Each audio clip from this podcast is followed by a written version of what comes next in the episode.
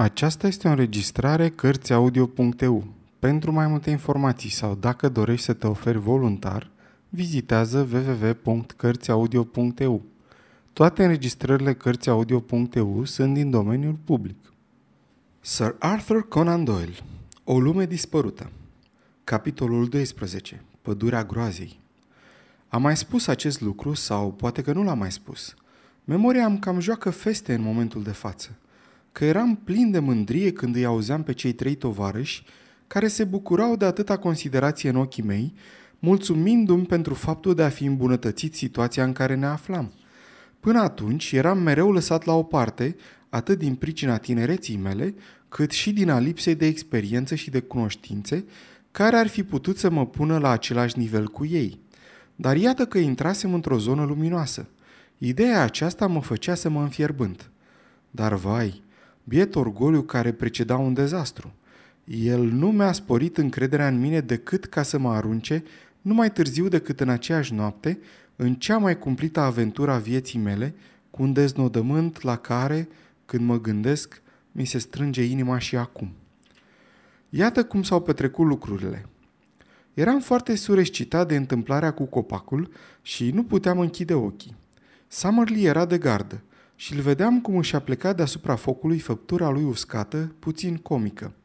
Își ținea pușca între genunchi și barba lui de țap tremura la fiecare mișcare pe care o făcea cu capul. Lord John se odihnea liniștit, înfășurat în poncioul lui de proveniență sud-americană, în timp ce Challenger făcea să răsune pădurea cu sfărăielile lui.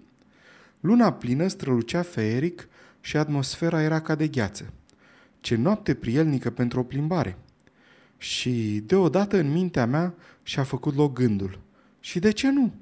Ce-ar fi dacă, strecurându-mă pe nesimțite din tabără și făcându-mi drum până la lacul central, m-aș întoarce la gustarea de dimineață cu vești noi despre ținutul înconjurător? Tovarășii mei nu m-ar considera oare mai mult ca oricând vrednic de prietenia lor?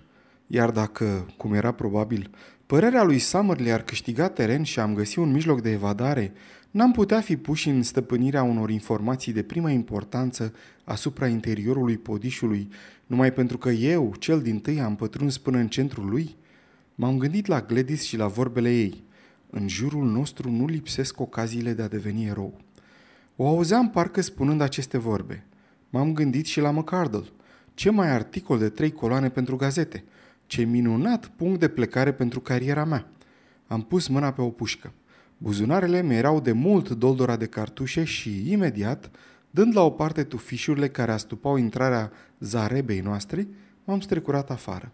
O ultimă privire m-a încredințat că prea puțin vigilentul Summerlee, lamentabila noastră santinelă, moțăia clătinindu-și în fața focului capului de marionetă.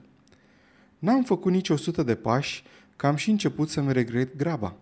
Cred că am mai spus în aceste pagini că am prea multă imaginație și că pot avea un curaj adevărat și că gândul care mă urmărește permanent e să nu par cumva fricos. Această trăsătură de caracter m-a împins înainte. Nu puteam să mă întorc fără să fi realizat ceva. Chiar dacă tovarășii mei nu mi-ar fi observat încă lipsa și n-ar ști niciodată că am șovăit, tot aș păstra în suflet o rușine greu de înlăturat. Mă cutremuram gândindu-mă la situația în care mă băgasem și în clipa aceea aș fi dat bucuros tot ce aveam ca să găsesc o ieșire onorabilă din încurcătură.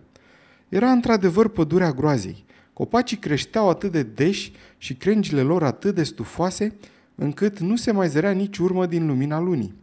Cel mult, dacă întrezăream uneori o stea prin filigramul frunzelor între țesute – când ochiul mi s-a mai deprins cu întunericul, am băgat de seamă că intensitatea întunericului nu era aceeași, că unii copaci abia se dezlușeau, în timp ce după ei și printre ei se zugrăveau umbre negre ca de păcură, a idoma deschizăturilor unor peșteri fioroase, la vederea cărora mă cutremuram. Îmi aduceam aminte de strigătele iguanodonului sfâșiat, de urletul acela de groază pe care l-auzisem răsunând în pădure – îmi aduceam aminte și de botul bubos și puhav pe care îl zărisem la lumina torței lui Lord John. Fără îndoială, mă aflam pe terenul lui de vânătoare. La fiecare clipă, monstrul acela înspăimântător și misterios putea să sară asupra mea din umbră. M-am oprit și, luând din buzunar un cartuș, am deschis patul puștii. Când am atins cocoșul, inima mea trăsărit.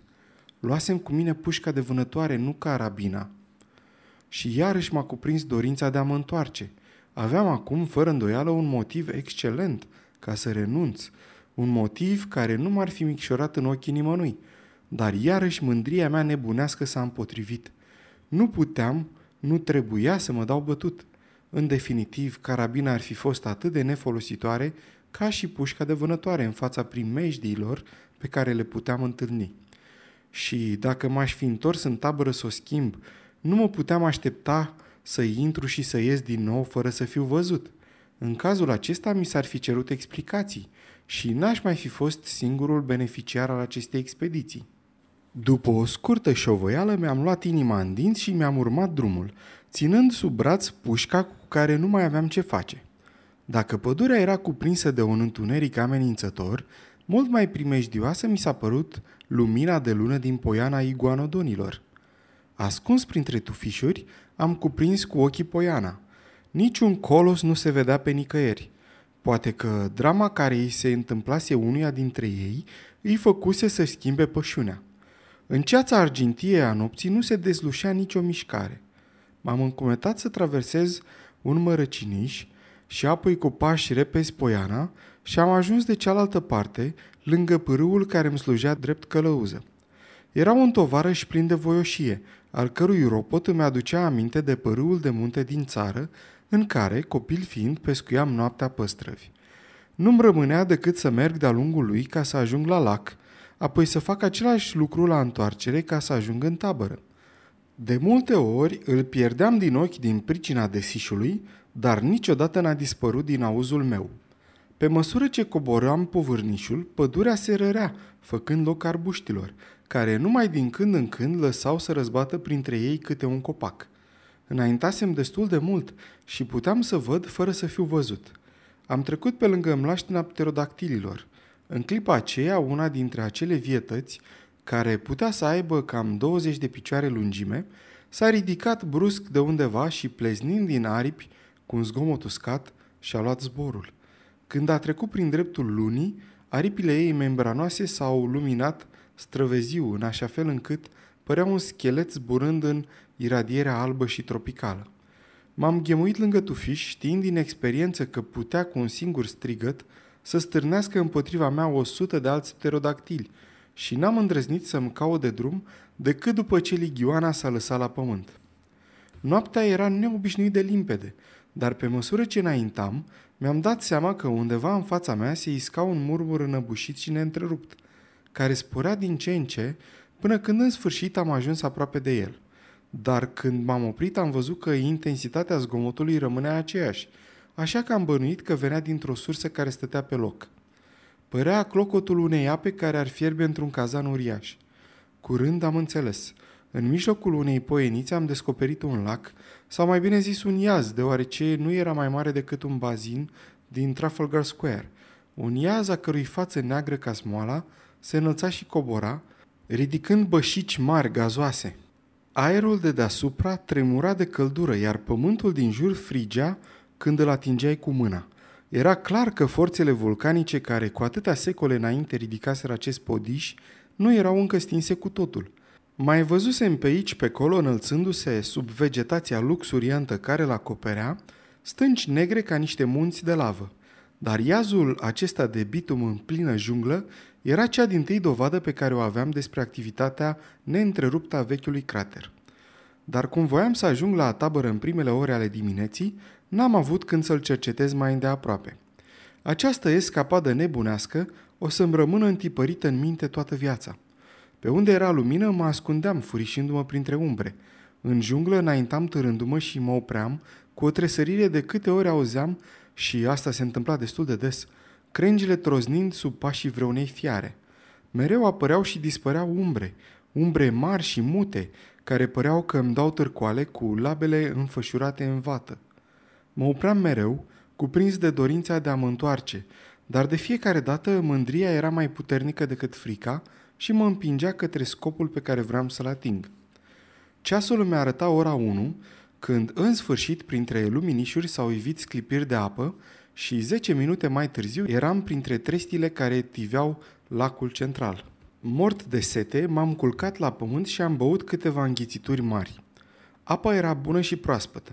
O potecă largă, plină de urme, arăta că acolo veneau să se adape animalele. Aproape de mal era un bloc singuratic de lavă.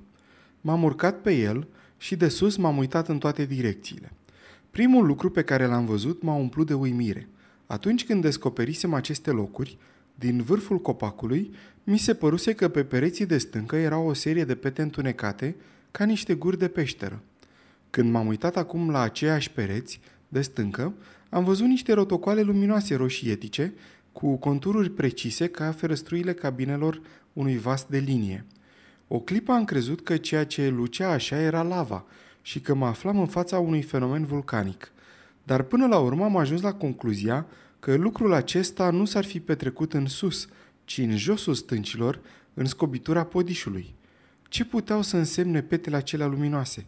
Răspunsul mi s-ar fi părut minunat și fără îndoială era just. Petele acelea nu erau decât focuri aprinse în peșteri, aprinse de sigur de mâna omului. Prin urmare existau oameni pe podiși. Ce măreață justificarea expediției mele și ce noutăți aveam să duc la Londra.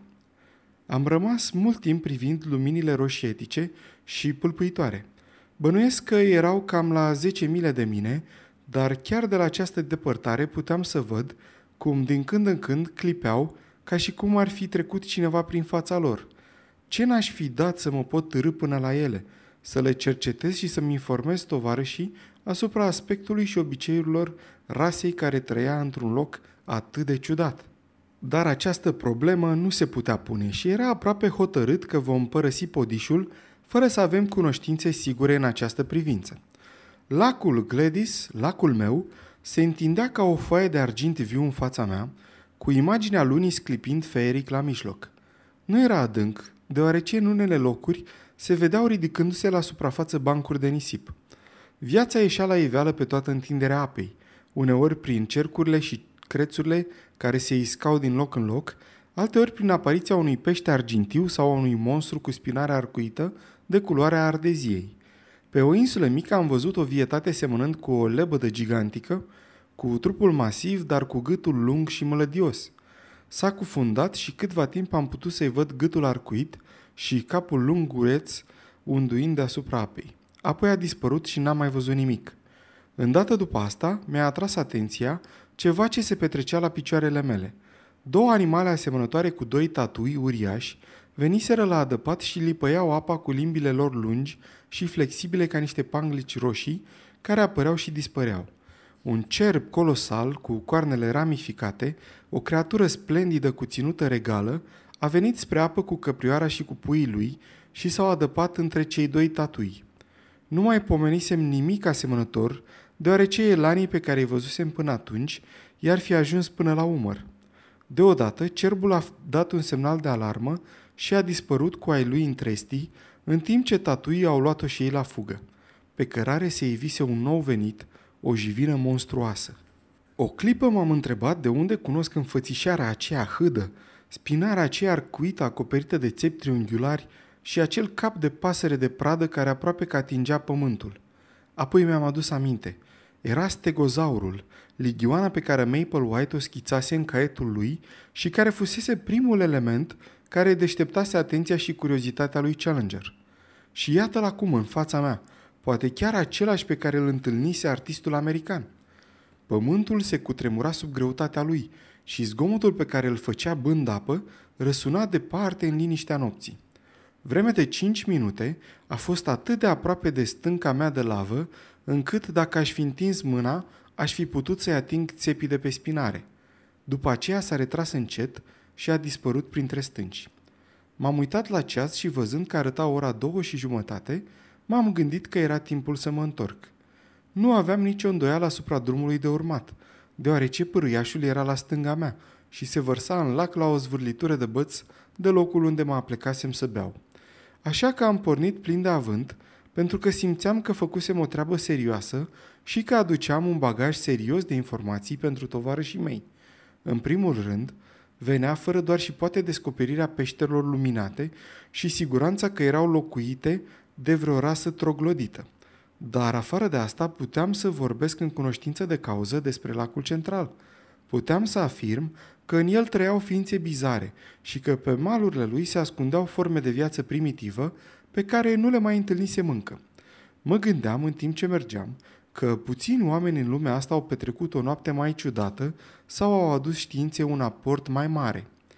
Cu mintea plină de aceste gânduri, urcam dealul cu destulă greutate și ajunsesem la jumătatea drumului, când un zgomot în spatele meu m-a adus la realitate. Era ceva care seamănă și a sfărăit și a mărâit. Ceva grav, adânc și amenințător, care trăda prezența unei fiare în apropiere.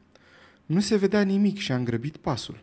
Străbătusem cam o jumătate de milă, când deodată zgomotul s-a repetat, tot în spatele meu, dar de data asta mai puternic și mai amenințător. Inima a încetat să-mi bată când mi-am dat seama că fiara, oricare ar fi fost, mă urmărea.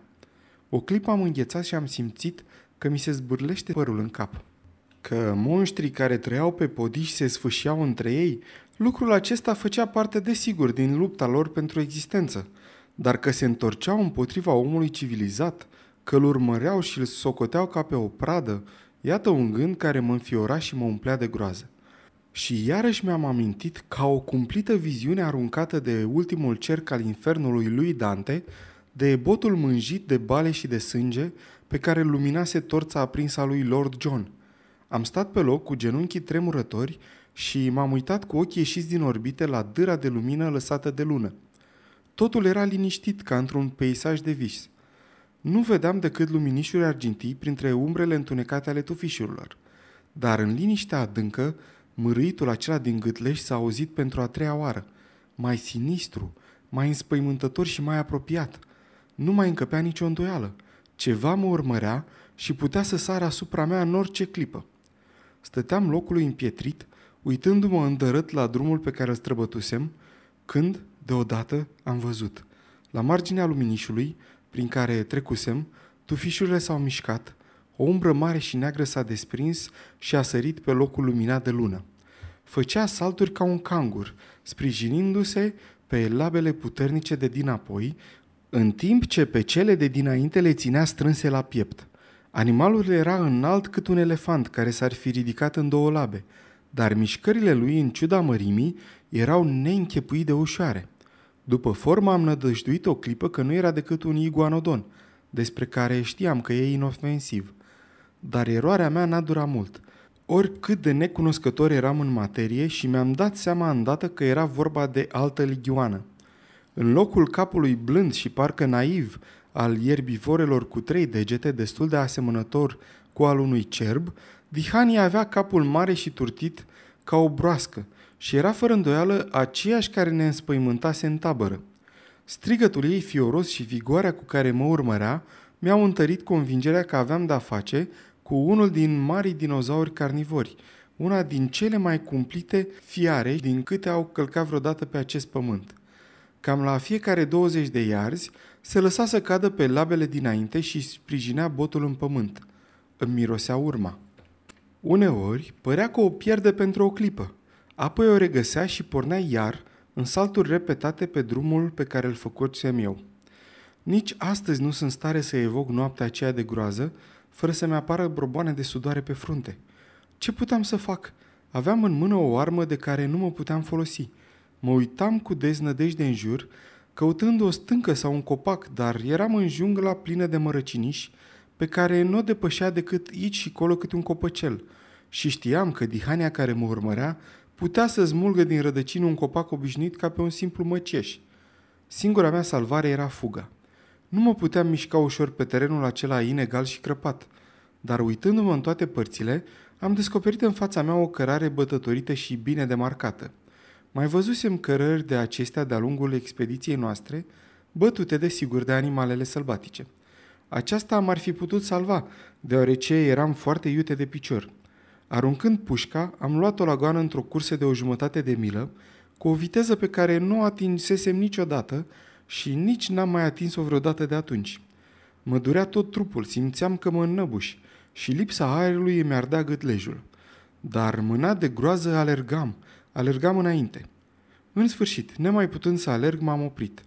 și deodată troznete și crengi rupte, zgomot de pași și o răsuflare ieșită dintr-un plămân monstruos mi-au dat de veste că bestia era aproape. Mă ajunsese. Eram pierdut. Ce nebun am fost că am întârziat atâta.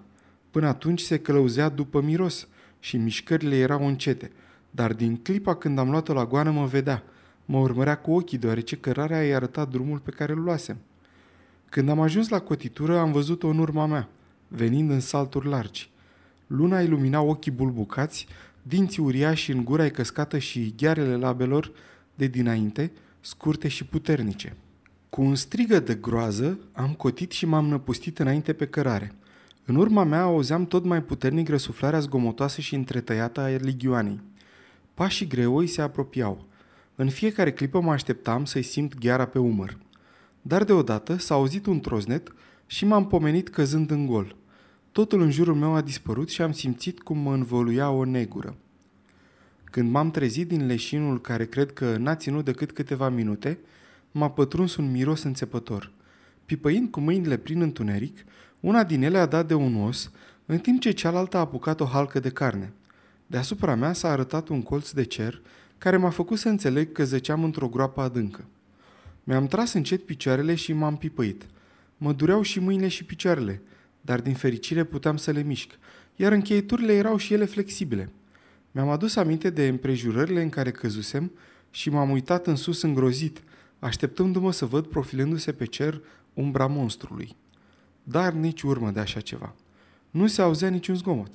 Atunci am început să mă mișc încetișor, punând piciorul cu băgare de seamă, ca să pot descoperi cum arăta locul în care mă prăbușisem într-un moment atât de deznădăjduit.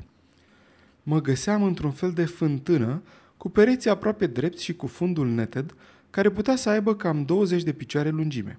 Fundul acesta era acoperit cu hălci de carne, ajunsese în ultimul grad de putrefacție. Aerul era otrăvit și irrespirabil. Cotropăind prin beznă, am dat peste ceva tare și am bănuit că era un stâlp foarte bine înfipt în mijlocul gropii, atât de înalt încât nu-i puteam ajunge vârful cu degetele. Pipăindu-l, mi s-a părut că era uns cu grăsime.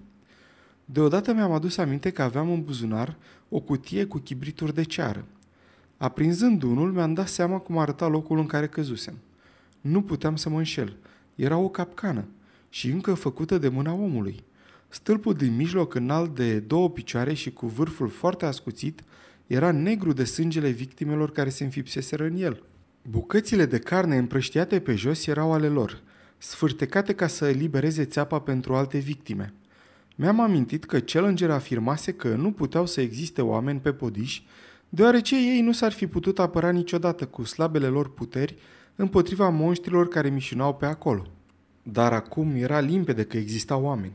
Băștinașii puteau să se refugieze în peșterile lor cu deschizături înguste, fără ca saurienii să poată pătrunde până la ei, în timp ce mintea lor ageră născocise aceste capcane acoperite cu crengi și așezate în calea fiarelor, care le îngăduia să le distrugă cu toată sprinteneala și puterea lor. Și de data aceasta omul se dovedise a fi stăpân. Nu mi-era prea greu să mă cațăr pe pereții gropii, totuși am stat câtva timp la îndoială înainte de a mă expune ligioanei înspăimântătoare care fusese gata să mă trimită pe lumea cealaltă. În definitiv, nu puteam ști dacă nu mă pândea în cel mai apropiat de Siș, așteptând să ies la iveală. Mi-am luat până la urmă inima în dinți, amintindu-mi de o discuție între Challenger și Summerlee cu privire la obiceiurile marilor saurieni. Amândoi fuseseră de părere că monștrii erau aproape cu totul lipsiți de inteligență, că în cavitățile lor cerebrale era foarte puțin loc pentru creier și că, dacă dispăruseră din restul lumii, asta se întâmplase numai din pricina imbecilităților, care îi făcea incapabil să se adapteze la medii diferite. Dacă Ligioana m-ar fi așteptat, lucrul acesta ar fi dovedit că ea avea facultatea de a înțelege ce se întâmplase cu mine. Prin urmare, ar fi stabilit o relație de la cauză la efect. Dar era mult mai verosimil ca un animal lipsit de creier, care nu asculta decât de un vag instinct de pradă, să fi părăsit urmărirea când am dispărut și, după o nedumerire trecătoare, să-și fi căutat altă pradă. Așa că m-am cățărat până la marginea gropii și m-am uitat afară. Stelele păleau, cerul se albea, iar vântul rece al dimineții îmi bătea plăcut în obraj. Nu se vedea nicio urmă de fiară. Am ieșit de acolo încet și m-am așezat o clipă pe pământ, gata să mă ascund din nou în capcană la apropierea vreunei primejdii. Apoi, încurajat de liniștea desăvârșită din jurul meu, ca și de lumina care sporea, mi-am luat inima în dinți și am plecat îndărât pe cărarea pe care venisem. La oarecare depărtare mi-am găsit pușca și puțin după aceea și pârâul care mă călăuzise. Și am pornit în direcția taberei, nu fără să arunc înapoi din când în când câte o privire îngrijorată. Deodată s-a întâmplat ceva care mi-a amintit de tovarășii mei. În dimineața limpede și liniștită s-a auzit un pocne de pușcă. Am rămas locului și am ascultat, dar nu s-a mai auzit nimic. La început, mirarea m-a făcut să cred că i-a amenințat vreo primejdie. Apoi am găsit o explicație mai firească. Era ziua mare și fără îndoială că mi observaseră lipsa.